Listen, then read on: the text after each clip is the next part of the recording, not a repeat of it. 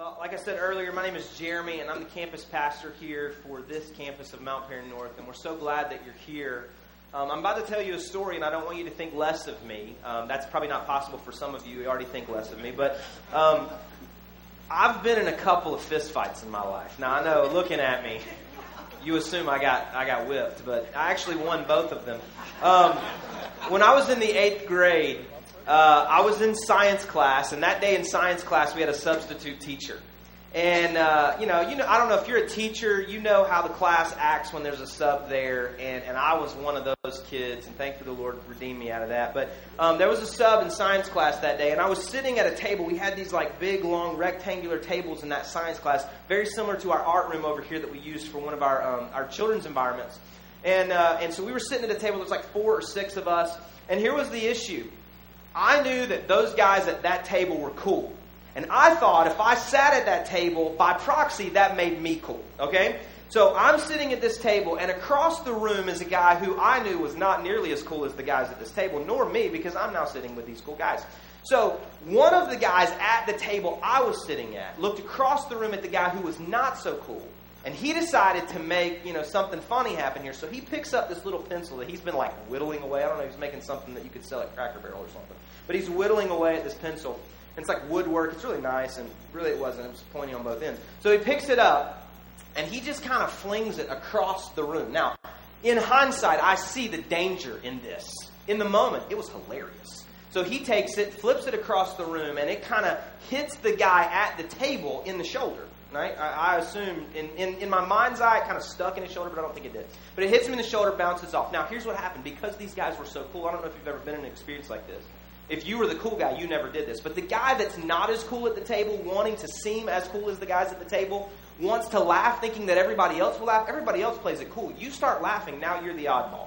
So I'm laughing like it's the funniest thing that's ever happened in the history of the universe. Okay? Everybody else at the table is like acting like they're the greatest student ever working on their science project here. And the guy that gets hit by the pencil looks up and he sees me, and guess what? I'm the guy laughing. Nobody else at the table's laughing. I'm laughing, so what does he assume? I threw the pencil. So he takes the pencil, and where the guy at my table had, with great respect, thrown it with a lot of arc on it so that it wouldn't stick in his shoulder, the guy at the other table, who's now ticked off, takes it and flings it at my table. Now, thankfully, it didn't hit me because it's all fun and games until somebody gets an eye put out. But it bounced on the table and hit me in the chest. So now I'm ticked off. Right? Because I didn't do it before. I'm just laughing at the cool guys wanting to be cool. So I pick up the pencil. Right? Very mature for eighth grade. I get this. I pick up the pencil. The science substitute at this point, should, I guess he was taking a nap. I have no idea how this guy missed anything we were doing. But I pick up the pencil. Now I throw it across the room. I've got a pretty good arm. And so I fling it on a pretty straight line right at him. And again, it hits him. Okay? So I kind of expected that he would stand up and, and, and say something, tell on me, flip some, I don't know what. But he kept his composure, didn't do anything, didn't say anything.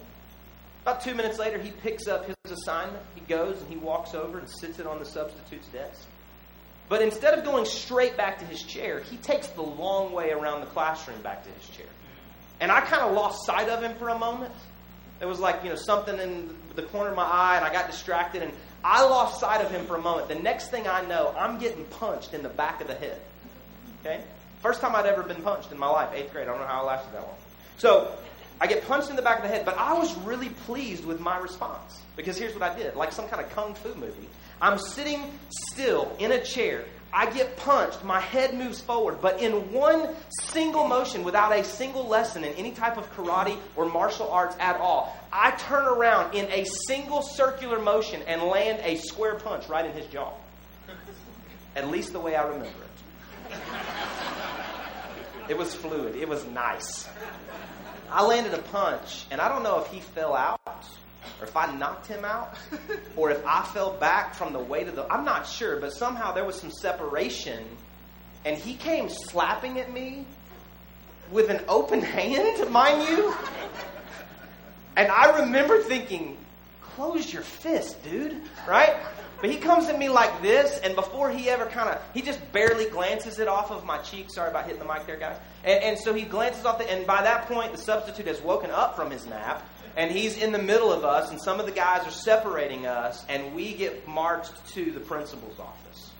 The only time I ever really got in trouble in school, I was suspended for three days. Broke my mother's heart. A couple months later, as if I didn't learn my own my lesson there, my parents were out of town. So I don't know if it was authority issues, my substitute now, my parents are out of town.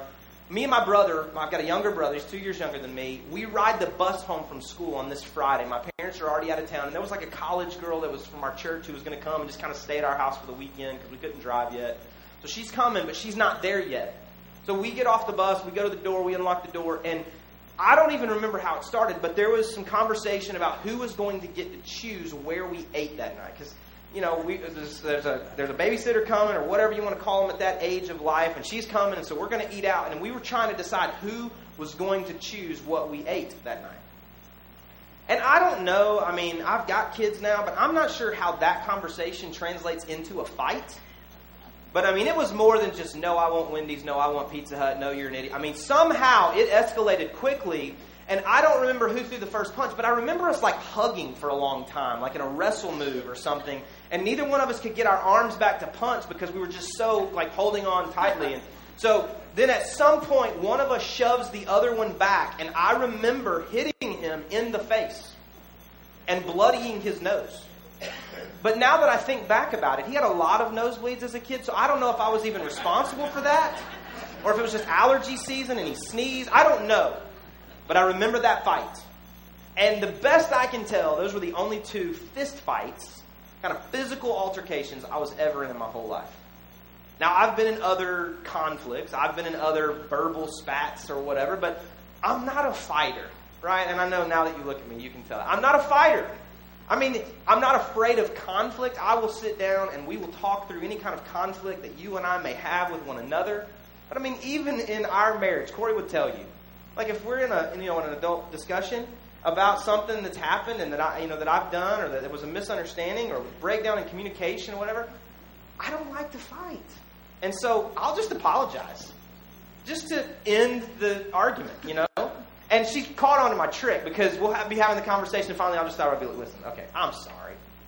I'm so sorry. She's caught on because now she'll say, what are you sorry for? Um, for whatever it is that's between us, you know? I'm assuming I've done something here, and so I'll just apologize. I, I just want to end the argument. I just, I just, I'm not a fighter. But in life, we know that we have opposition. We know that there's not, not everybody agrees with us. Not everybody we're going to get along with. There's going to be people that disagree with us. There's going to be people that want, there are people in your life, and, and if you don't know anybody like this, you're probably this person. There are going to be people that just do things to pick a fight. I mean, they just kind of get energy out of being in some type of altercation. They want there to be tension and drama, and they just kind of thrive in that environment. I am not like that. And, and so I just, I, I know when I'm in life, I know there are people that are wanting to pick a fight. My dad gave me an illustration, and we use it in our household all the time. When somebody does something or says something that you know they're trying to pick a fight, or you know it's not even worth your time to respond. We were a baseball family. We still are now, even in our house. And so we would call that a pitch in the dirt. What we would call that, the reason we would call that is because you don't swing at a pitch in the dirt. A pitch in the dirt is a pitch too low. It's not going to be a strike if you don't swing, so you just let it go by. And so when someone would say something that you know, I shouldn't have responded to. My dad would say, Why'd you even say something back? That's a pitch in the dirt. Right? And so, you know, recently, Corey and I have been talking about a situation with somebody that we knew, and, and, and somebody responded, and it was like, oh, that was a pitch in the dirt. Why did they even respond? Right? But in life, there's opposition, there's fighting, there's people that kind of encounter us, and they want to get us into some type of argument. And we know that. And so, really, ultimately, what it comes down to is how do we respond? How do we respond to conflict? How do we respond to fight? How do we respond to something? Because really, psychologists and sociologists would tell us that there's one of two responses, right? Fight or flight. That you're either going to fight, you're going to, you know, if somebody comes at you, you're going to fight or you're going to run away. And I think there's probably a third in there somewhere. There's probably some kind of hybrid. You would fight in certain, certain situations, but you're not looking for a fight, so you're going to run away or step back if there's ever any specific altercation that doesn't require you to get involved. The conflict is a huge part of life. And so today we're going to talk a little bit about that. We are concluding our series on Nehemiah. Nehemiah's in the Old Testament. He's a guy, if you've been with us for any length of time these last couple weeks, that was the cupbearer for King Artaxerxes, and he gets some bad news about his people, the Jews. That the walls in Jerusalem, the city of God, where the people of God are, are living, the walls have come down, and there's incredible disarray among the people.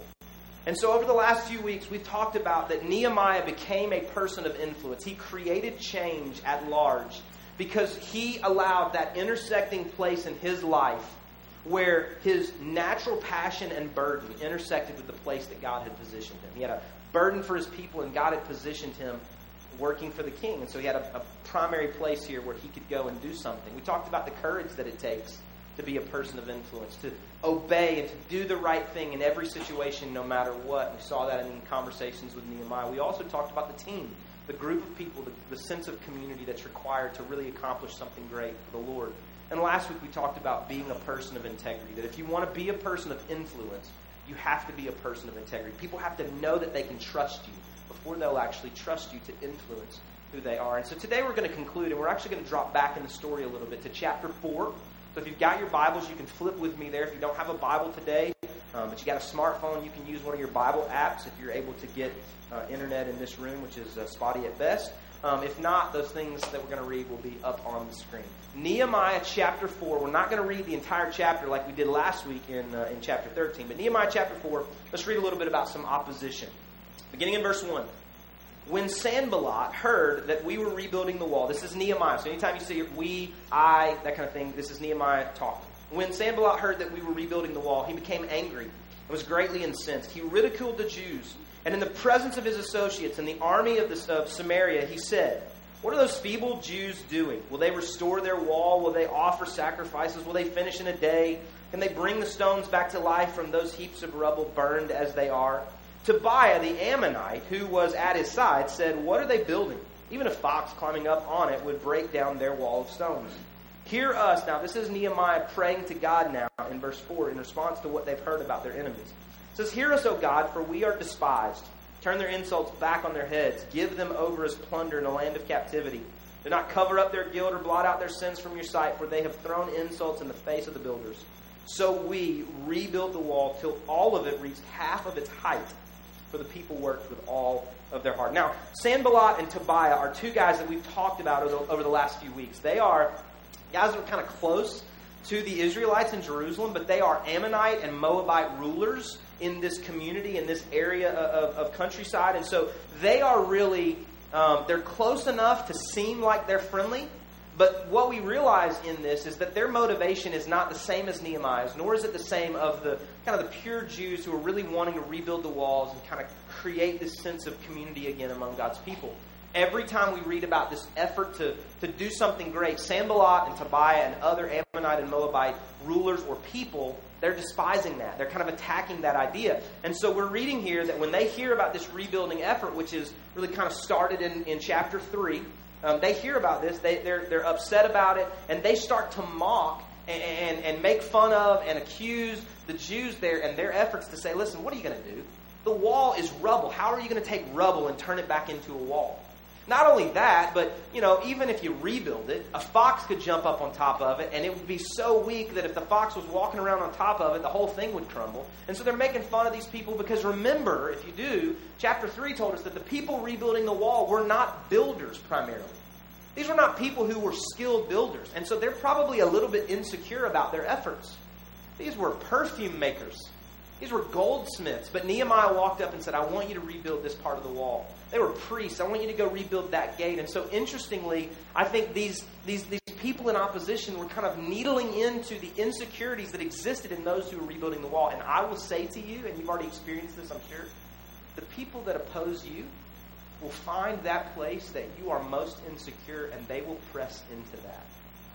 Those people that are going to oppose your efforts, they're not going to attack your strengths going to attack your weaknesses.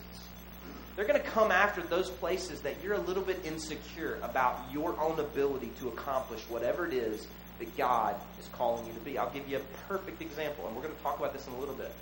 But if, man, you come from a family where nobody has been able to stay married long term, the enemy is going to try to convince you that your marriage can't last. You come from a place where, you know, your dad, he was out of work all the time and you've hit some hard paths in, in your job searches and you, you can't seem to keep a job and you, when they're laying somebody off and you get word you just know it's going to be you. And, and the enemy or, or those around you who are in opposition to you they begin to kind of press into those insecurities and say there's, there's probably something wrong with you. There's probably something wrong with your family and now there's something wrong with you. And so the enemy's going to press into those insecurities because i believe that's what the enemies were doing here to the people of god. They're saying you're not builders you're trying to build a wall that's going to last. You're perfume makers and goldsmiths. You're a ruler. You're priests. How are you going to build a wall that would even stand against a fox that's walking across the top of this thing? And so Nehemiah, he, he doesn't even, at least recorded here, he doesn't even respond to those accusers and those who are opposing. He just prays. We read this in chapter 1 and again in chapter 2. But Nehemiah was a man of prayer. And every time it seems that he came to a moment where he needed wisdom he needed strength. He needed to accomplish something that God was calling to. He turned to God.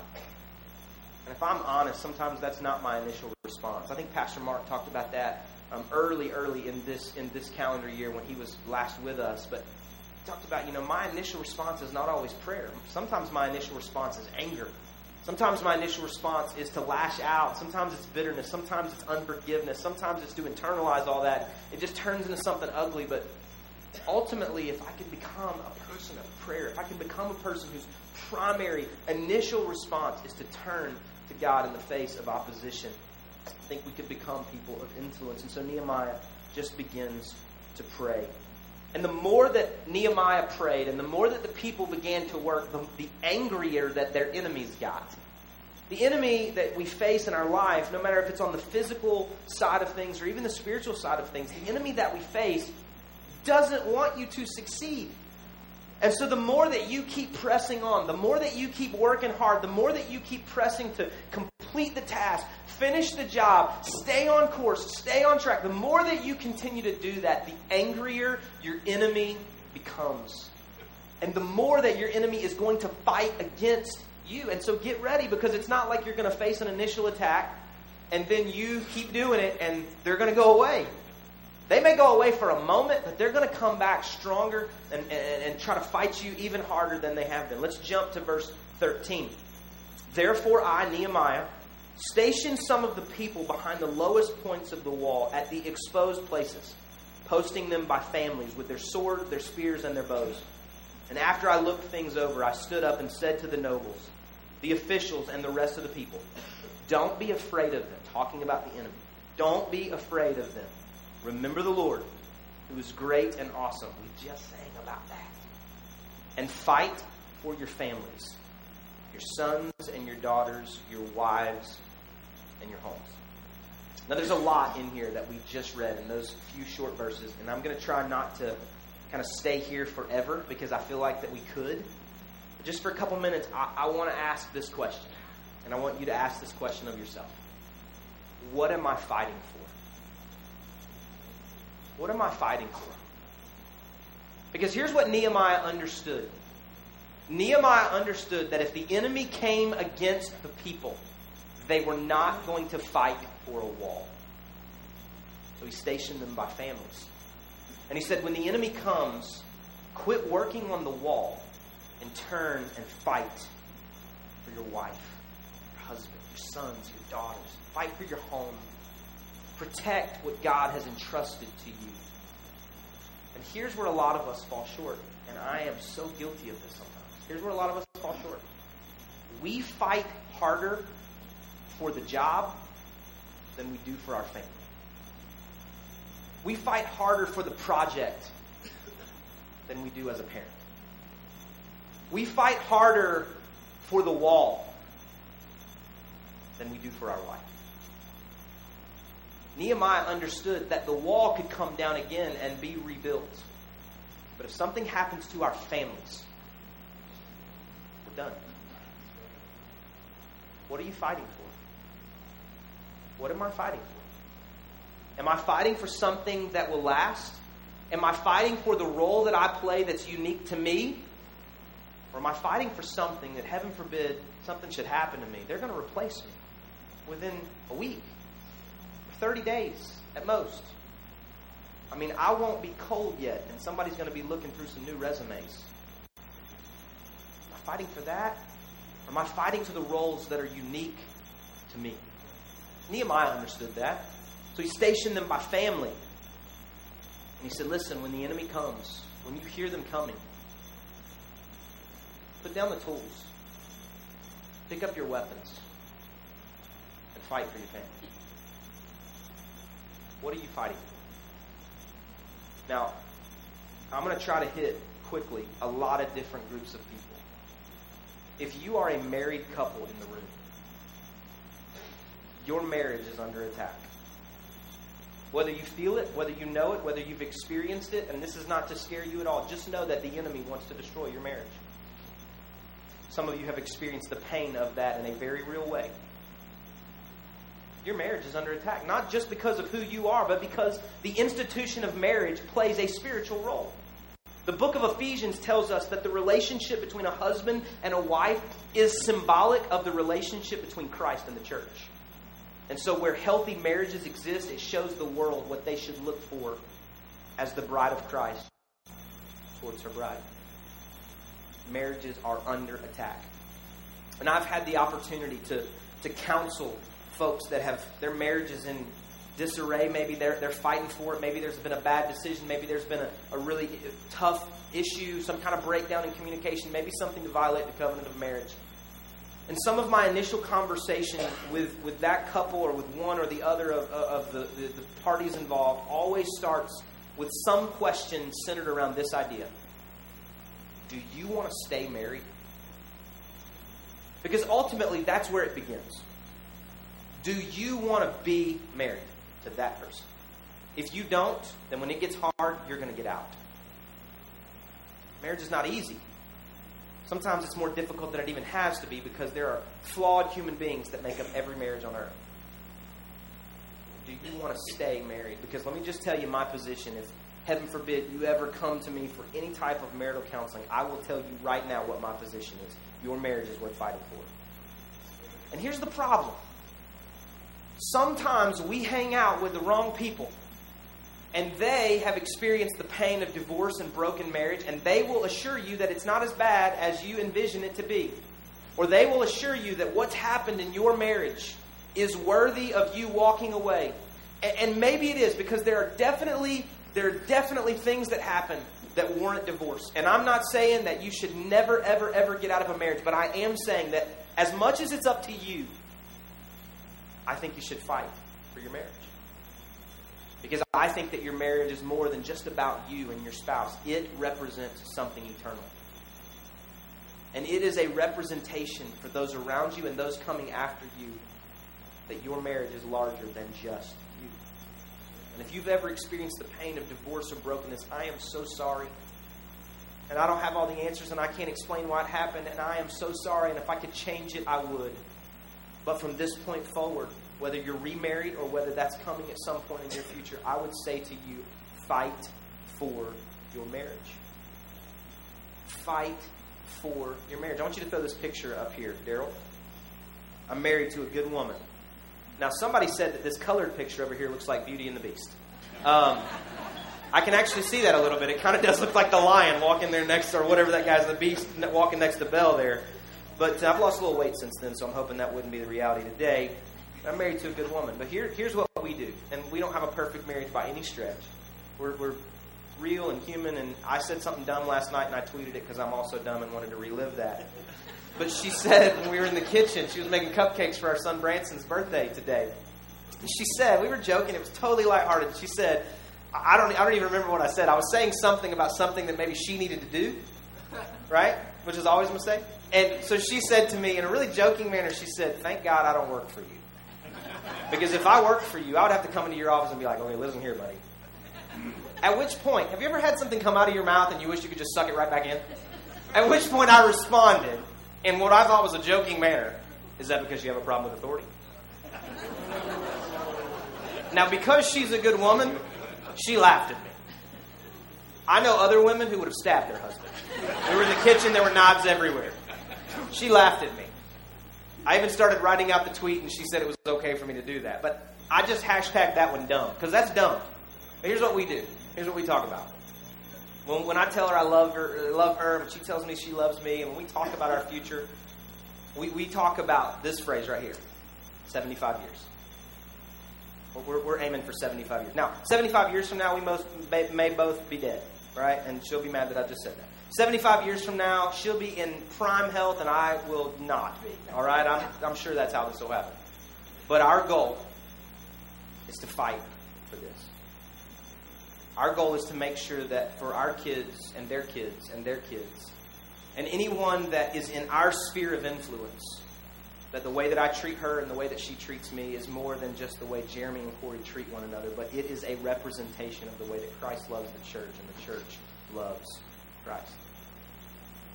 I would say to you, if you are married in the room, fight for your marriage. Throw this next picture up, Daryl. I've got three sons, and this was last week in Snowpocalypse when we decided we were going to go to the batting cages because Saturday, right after Snowpocalypse, was um, baseball tryouts. And uh, so Cooper there, the tallest one, is nine, and Branson in the middle turns seven today, and Tucker who I don't know if he's throwing an imaginary baseball or making a bear face, but he um, he's four and a half, and uh, and my three sons play baseball. And yesterday I spent from like early in the morning until middle of the afternoon at the baseball field because I, I'm a coach for all three of these boys. Because I love baseball, but more than loving baseball, I love these three boys. And then last night, throw this up here, Daryl. This is another picture. Last night, I took my daughter Kinley to the daddy daughter date at Chick fil A. And yes, she is wearing fake pearls, and she does have a purse. And in that purse, I kid you not, was a microphone and a handy manny screwdriver. I don't know why. And she has on glittery shoes, and she has on a headband that in the car on the way there fell off. And I tried to put it on, and it made her look like she had an afro, so we didn't wear it the rest of the night. Daddy did not dress her. And so I spent the day at the baseball field, and then last night I took my daughter on a date, and I did that not because I love Chick fil A, though I do. It's because I love that girl. And parents, you understand this, and for some of you, it may be easier to fight for your kids than it is to fight for your marriage. But fight for your kids. You know what I said to that little girl coming home last night after Chick fil A? She's two. She had no clue what I was saying.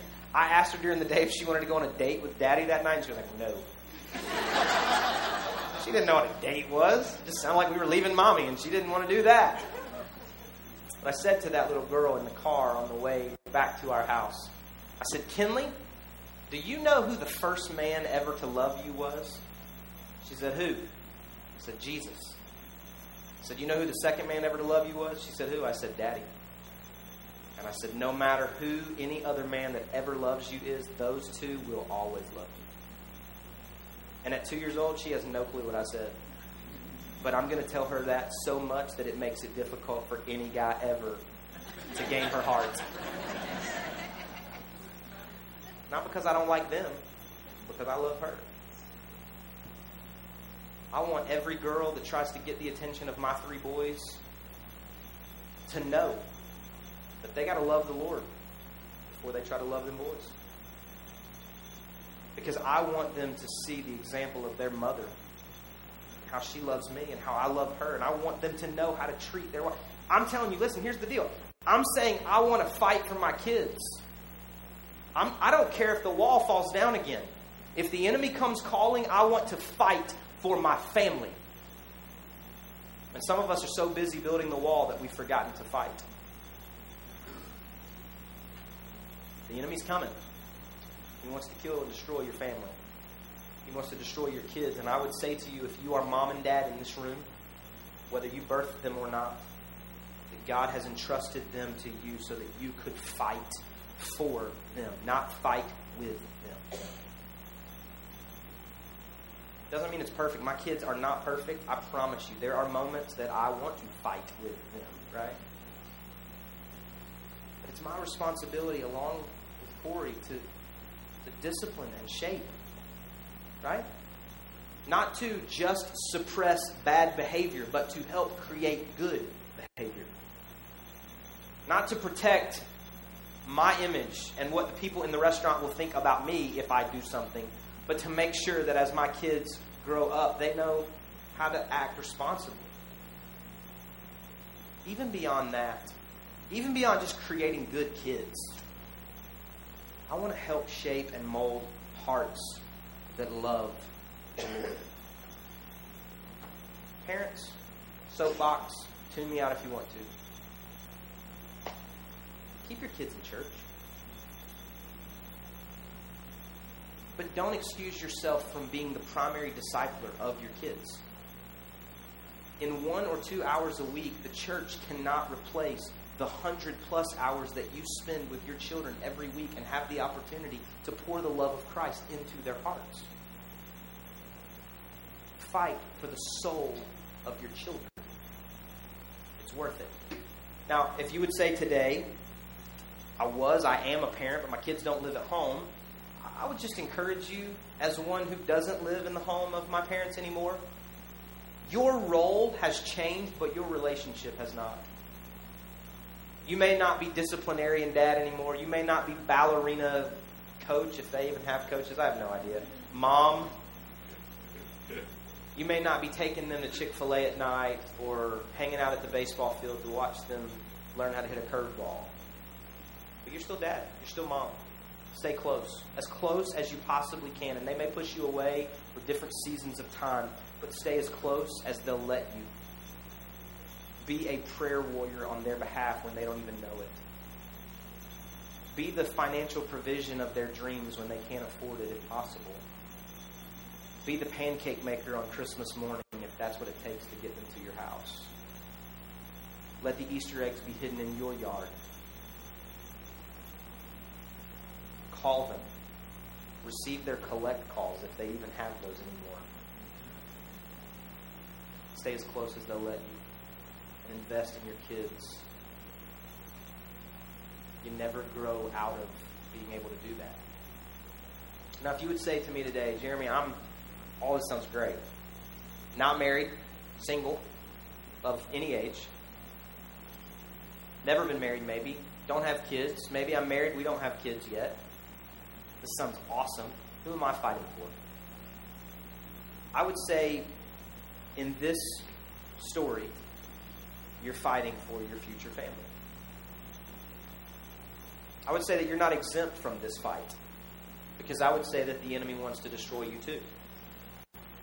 And he wants to destroy you because he knows if he can get you now, he doesn't have to worry about what your future will look like and how incredible that story might play out. And so he's trying now to attack you and to cause you to compromise yourself and lose any sense of purity that you have so that later there's a lack of intimacy.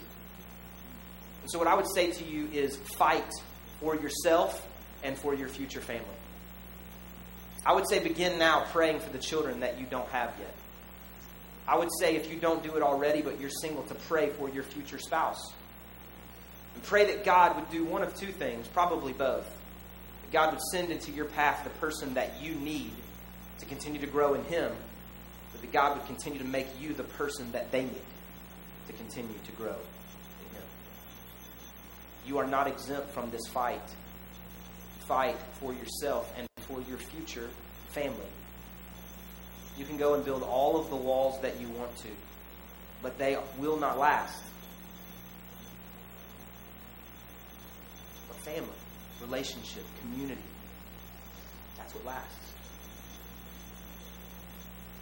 Nehemiah understood that nobody's going to fight for a wall. But we'll fight for family. We'll fight for people that God has entrusted to us. And that's what I would say to you today. Fight for your family. Fight for your future family. Let me just say this one last time to those that are single in the room. Guys, treat girls the way that I want someone to treat my daughter. Girls, don't let anybody treat you less than what you're worth. Know how valuable you are. Each of us, of any age, is a child of God first. Know what you're worth. Fight for your family. Fight for yourself and fight for your future. Let's finish this story up. Verse 16. From that day on, half of my men did the work while the other half were equipped with spears and shields and bows and armor. The officers posted themselves behind all the people of Judah who were building the wall. Those who carried materials did their work with one hand and held a weapon in the other. And each of the builders wore his sword at his side as he worked. But the man who sounded the trumpet stayed with me. Then I said to the nobles, the officials, and the rest of the people, The work is extensive and spread out, and we are widely separated from each other along the wall. And wherever you hear the sound of the trumpet, join us there. Our God will fight for us. A couple of questions, not going to be on the screen, just some things for you to consider today. Who's fighting for you? Who are you fighting for? Nehemiah positioned not just in families, but he said, Listen, I want half of you to work while half of you guard, protect. Who's got your back? Who's fighting for you while you work? Who's working for you so that you can fight? Are you in community? Are you in relationship with anybody that's helping to, to allow for both of those things to happen? That we're about the purposes of God, the plans of God. We're building the wall that God sent us to build in whatever capacity, whatever context that context that looks like for you. But in doing so, we are not forsaking the call to fight. Who's fighting for you and who are you fighting for? And if you can't answer that question, I think it's time to reevaluate where you put your energy, where you align yourself relationally. We need community. We were created to be in relationship. And so if you don't have that, I encourage you to pray. Beginning right now, beginning today, God, send people into my life who I can fight for and who will fight for me. No matter your stage of life, no matter your age of life, 82% of people that attend church regularly consider themselves to be lonely. One of the saddest statistics I've ever heard. Because the body of Christ, the gathering, the assembling of the people of God, should not be a place where we sit with one another, among one another, in the same place, and wish that there was somebody that knew who we were. Wish that there was somebody who was invested in us and who would fight for us, who we could fight for. Who are you fighting for? Who's fighting for you? In this community of faith, the band to come in this community faith, in this body of people, whether you're a searching soul who hasn't really figured out what you're looking for in life, and you're not even sure if this is a place you want to belong, somebody that knows, hey, I am committed to following after Jesus Christ with everything that I are, and I want, uh, and, uh, everything that I am, and I want to do that here. No matter what, where you fall in that continuum, this is a place where you can find community. Can find relationship. We believe in fighting for families. Today, our grade schoolers and preschoolers, they've got a Pirates and Princess party. Just stand in the lobby in a little while. You're going to see some of the cutest things you've ever seen in your whole life. Why would we do a Pirates and Princess party? If we want to fill those rooms with kids, thinking that today is about pirates and princesses and cupcakes and juice and a $10 gift card to Chick fil A. But really, what it's about is at some point in that day, saying, Jesus loves you. He loved you first. He'll always love you. Helping them to grow in the knowledge of who He is. We gather, we turn a school into a worship space. We do that so that you have a place where you can come and belong, not so that you can sit and stare at the stage for an hour. We want you to invest in one another. We want you to create relationships with one another and find relationships that exist here. We've got life groups that are launching. You can go out and find all the information. But I encourage you to do that because what people, a lot of people that have been in life groups, whether in this church or others, these smaller group environments that meet outside of this building various times throughout the week or month, what they find is that, wow, there are people like me. And they find that what Nehemiah said to the people actually happens. That when the enemy comes and someone blows the horn and says, hey, there's trouble, those people came running and they surround one another. And they protect one another and they fight for one another. And some of you have walked those roads. You've had friends or family members, or you yourself, you've been sick. You've had a huge prayer need, and you've told your life group, or you've told people in this body, you've told people on your serving team. And what do they do? Man, they just ran to you. It really does exist here. And if we've ever dropped the ball in that, it wasn't intentional. We just messed up. Maybe we didn't hear the horn. We didn't know it was blasting. We didn't know where it was at. But I promise you, our heart's desire is to rush where the enemy's fighting against. one of us. So there's there's a call. A call to fight. A call to stand against opposition and to fight for what matters most. And I said it earlier in a, in a roundabout way, but listen, don't waste your efforts fighting for a role that is not unique to you. You know the unique roles that I have in life? As much as I love all the roles that I play, it is not the head coach of the AAA 7 and 8 year old Nationals baseball team. It's not. If I were to get sick and be sick for three months, they're going to raise the assistant coach up. It's not going to be quite as good, but they're going to raise him up. Right? I know the assistant coach. He would say the same thing. He's our children's pastor. Um, a unique role that I don't have, as much as I love it, as much as I live for it, as much as it consumes my thought and my mind, is not the campus pastor of Mount Paran North Canton campus. You know what my unique roles are? Husband to that woman, father to the four kids that you saw on that screen. At this stage of my life, that's pretty much it. Obviously, son to my parents and all those things, but the roles that are unique to me husband, Father. And I believe that is where I'm called to spend my best energy fighting off the enemy, is to protect her, those four kids, and the sanctity of our home. You're called to the same thing. No matter your age, no matter your stage, no matter your context, no matter the makeup of your family, if it's just you or like me, there's a thousand people in your house sometimes. God has called you to fight for your family. Because the enemy wants to destroy you. Fighting against your family is actually fighting against your future. And God is the holder of your future. The enemy wants to destroy that future. So when you fight, know that you're fighting more than just what you see. You're fighting so much about what is to come. I have no idea what those three boys and that little girl will become, who they'll become, what they'll do. I don't know what 40 years of marriage will look like, but some of you do. And there are people like you that I need to invest in people like us. If you're not sure where you're supposed to fight, I can tell you right now, you find somebody that's coming after you and you invite them to lunch, you invite them to dinner, you stand and talk to them in the lobby, and you say, hey, I just, no questions asked, no strings attached, I just, I just want to be friends. I, I just want you to know over the course of whatever relationship this is, what it takes to get to where I'm at. I don't have all the answers. I've made a lot of mistakes. I want to try to help you avoid those mistakes you see a young family that's coming after you, they're a couple stages behind where you're at. Encourage them, invest in them, love them. You know what it's like to be single and not wanting to be single? Invest in that person because you have a story that will invest in their story. You know what it's like to be married and want to have children but don't have children yet? Invest in that couple. You've walked that road. You know.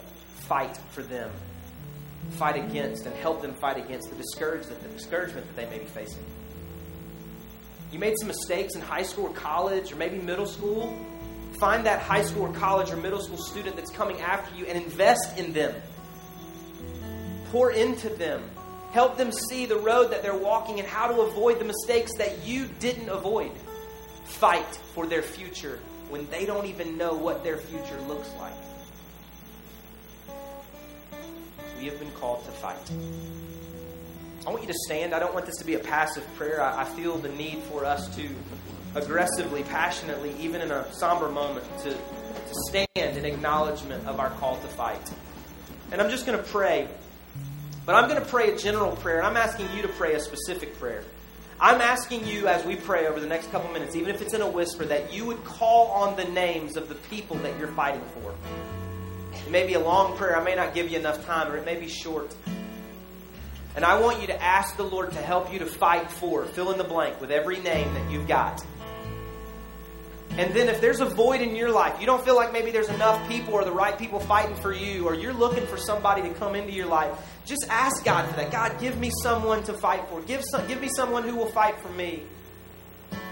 And pray very specifically for those needs as I pray for us as a congregation. God, I thank you that you call us to fight as a somewhat passive person, I, I, understand that that may not be a comfort for everybody in this room. That analogy may not stick, it may not resonate. But God, I believe you've called us to fight, to fight for our families, to fight for our future.